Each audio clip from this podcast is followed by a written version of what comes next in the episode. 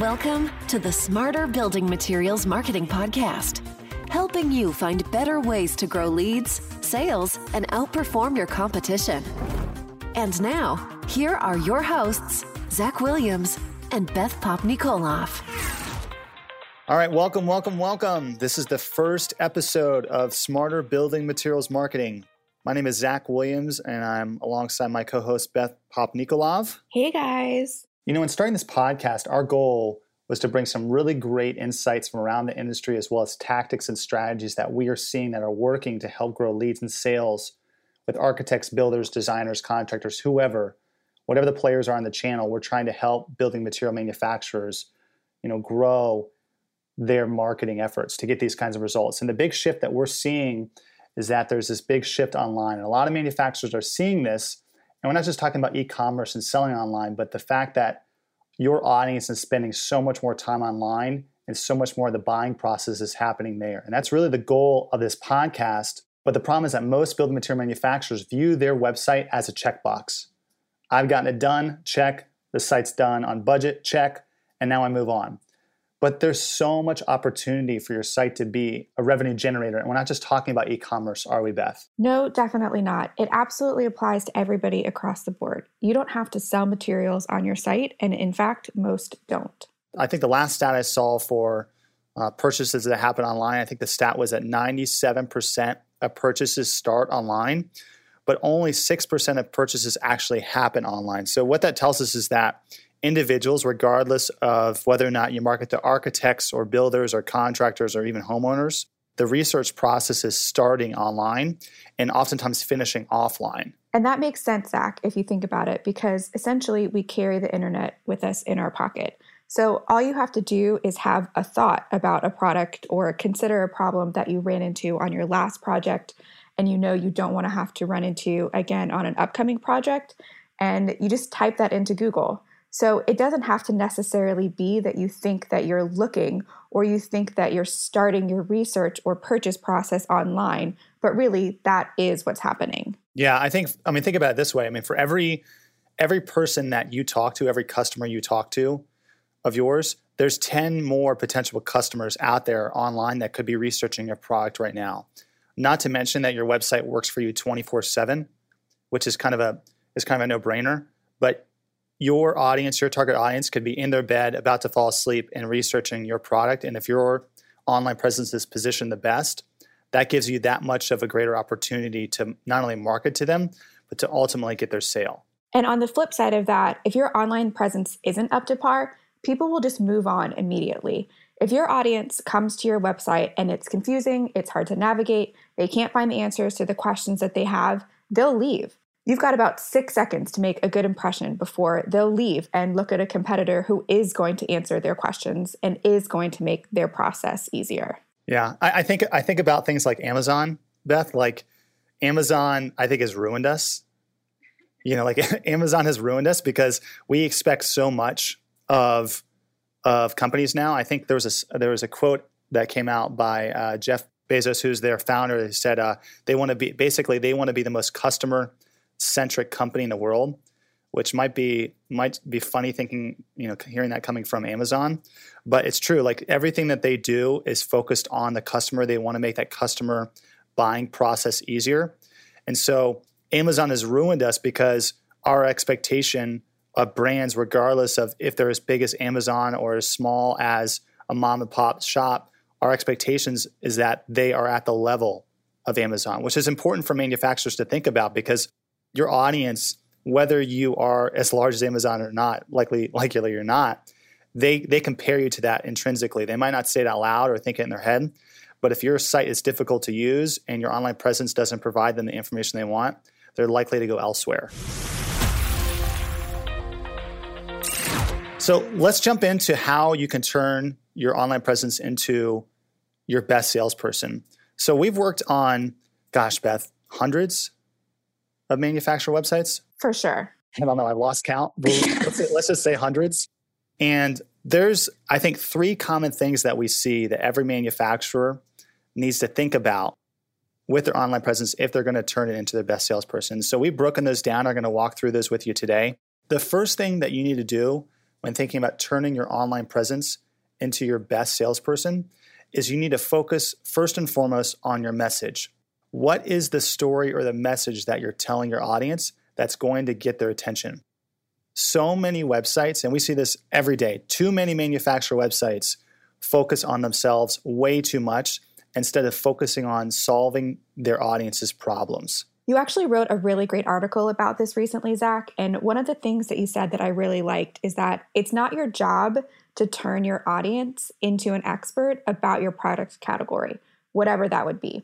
You know, the architect or the builder, the contractor, whoever's coming to your site, whoever they are, it's not your job to make them an expert in your product. All you need to do is show them that you have the solution to their problems. That's a great point. I think, you know, we use this this little Venn diagram where we have like your product on one side of the Venn diagram and your audience's problem, whether that's an architect or a builder. And the intersection between those two things should be your website. Your website needs to be solely focused on how you can solve your audience's problems. So if you sell, let's say you sell high end decking or let's say composite decking, your audience is probably a deck contractor or a homeowner. So your content, your website should be focused on things like um, enjoying your outdoor space. It shouldn't be, hey, check out our new product line. Because frankly, they probably don't care about your new product line.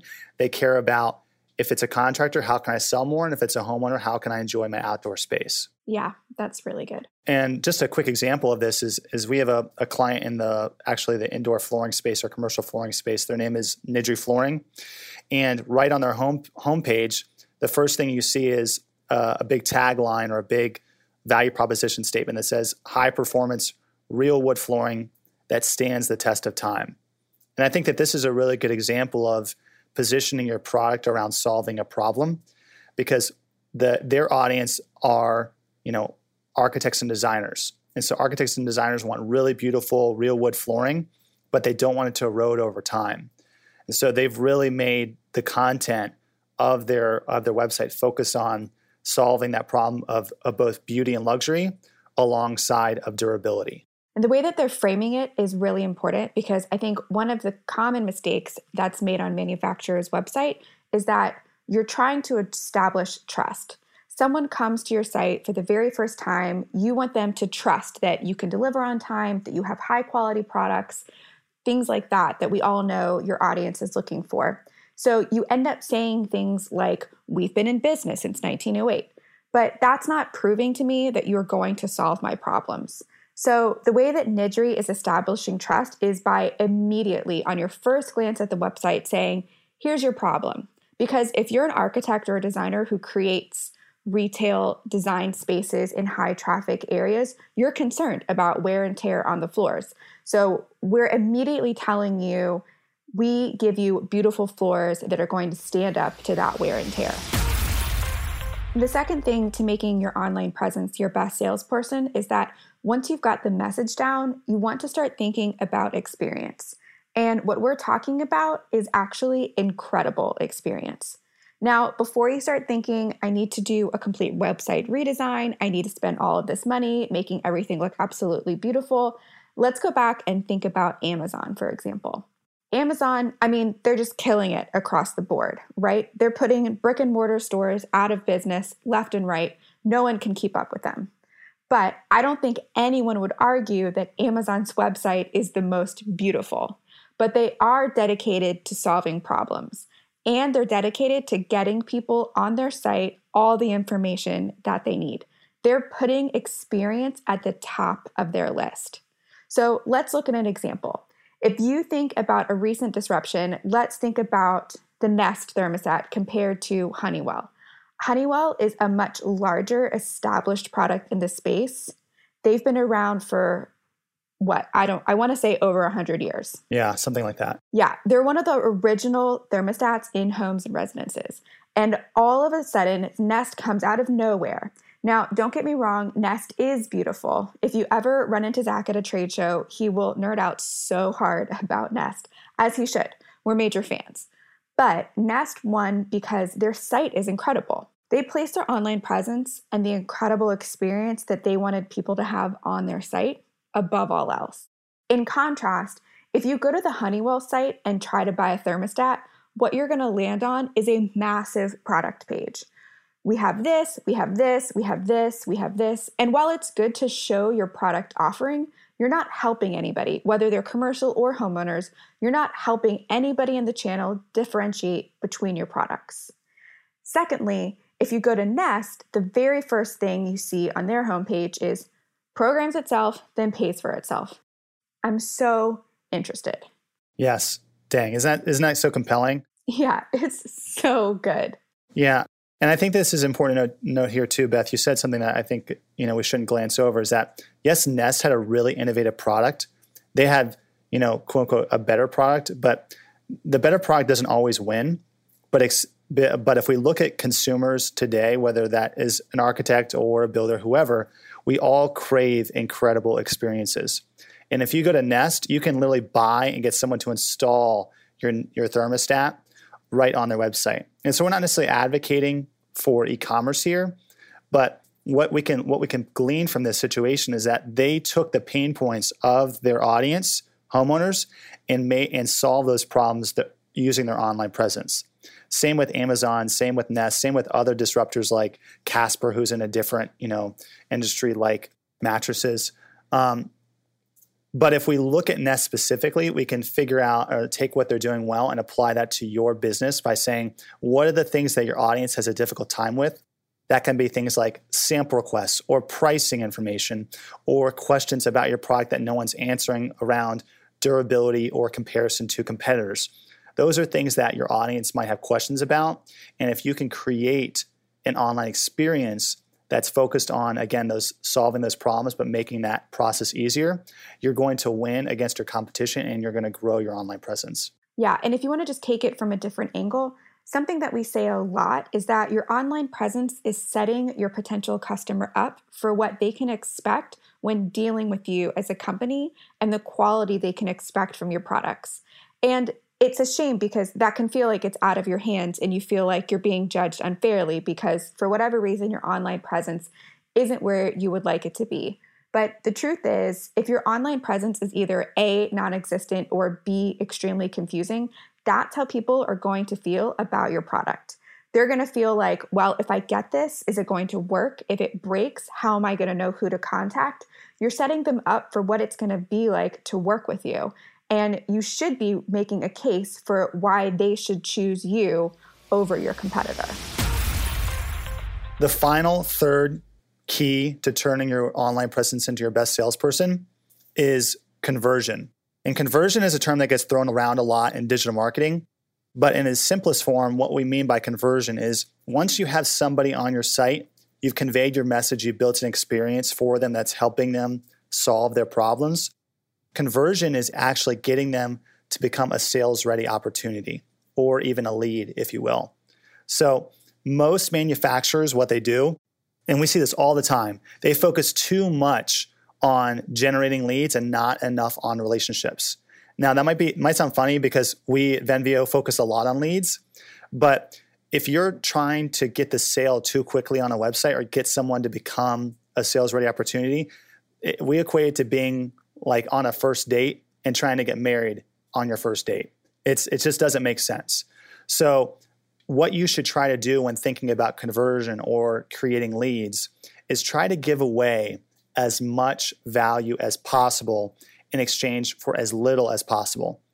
Just ask yourself is what I'm giving them, giving my audience or my visitor, is what I'm giving them worth what I'm getting from them? You always want to give more value than what you're asking for. So, for example, um, I saw this on James Hardie's website. They have a uh, a download product catalog um, option right on their product pages, which is a great idea. And if you click that, you think, okay, this product catalog is going to download right away. There's a form there that asks you for everything short of your social security number, which is it's pretty ridiculous. But I, I'm sure there's some reasons why they're doing that. But it's a I guarantee you if they reduce the number of fields on that page to something like just your name and your email address, the number of leads they were getting for that would would drastically increase. Yeah, something we talk about and encourage people to do is say we want you to feel uncomfortable with the amount that you're giving away. That's how you know that it's valuable. Yeah. I mean, so if you're thinking about things like, you know, not just, you know, quote request forms, that's really bottom of funnel conversion, but even things higher up like pricing information, samples, ebooks, white papers, downloads, te- you know, um, even things like teachings or trainings. All of those things are great ways to create and build your lead lead database. But you need to make sure that number one that that's really valuable, and you are giving away more value than what you're asking for in return. Because if you're giving away a lot of value, then it becomes a lot easier for them or for your visitors to want to give you more information down the road when they're actually ready to buy because they don't feel like you're asking for too much. You're already establishing that you are a company focused on creating value. So, if we go back, we've talked about three things you can do to make your online presence your number one salesperson. First thing is you're going to simplify your message. You want it to be clear what you do, where you fit best, and what problems you solve. The second thing you want to do is focus on making an incredible customer experience online. That doesn't mean just making a pretty website. That means making sure you're answering all the questions that your audience has that none of your competitors are answering or no one else is. So your audience is going to want to come back and spend more time on your site because you're actually helping them. And then the final thing is you're going to give people on your site multiple places to convert into a lead that comes way before sample requests or get a quote. So you're going to give them opportunities to download white papers, case studies, webinars, checklists, anything like that. You want to give them as much value as possible without asking for a ton of information in return you can find out a lot about a person and have the ability to nurture them in the future with just a name and email. Absolutely. Thanks again for listening. Before you go, if you like this episode and you want more great content on how you can outperform your competition as well as grow your online presence, go subscribe to the Smarter Building Materials show at venveo.com slash podcast, where we're going to be sending you weekly insights, strategies, and case studies on what other building product manufacturers are doing. Until next time, this is Zach and Beth at Venveo. Thanks, everyone. Thank you. You've been listening to Smarter Building Materials Marketing with Zach Williams and Beth Popnikolov. To get the resources mentioned in this podcast, visit venveo.com forward slash podcast. Thank you for listening.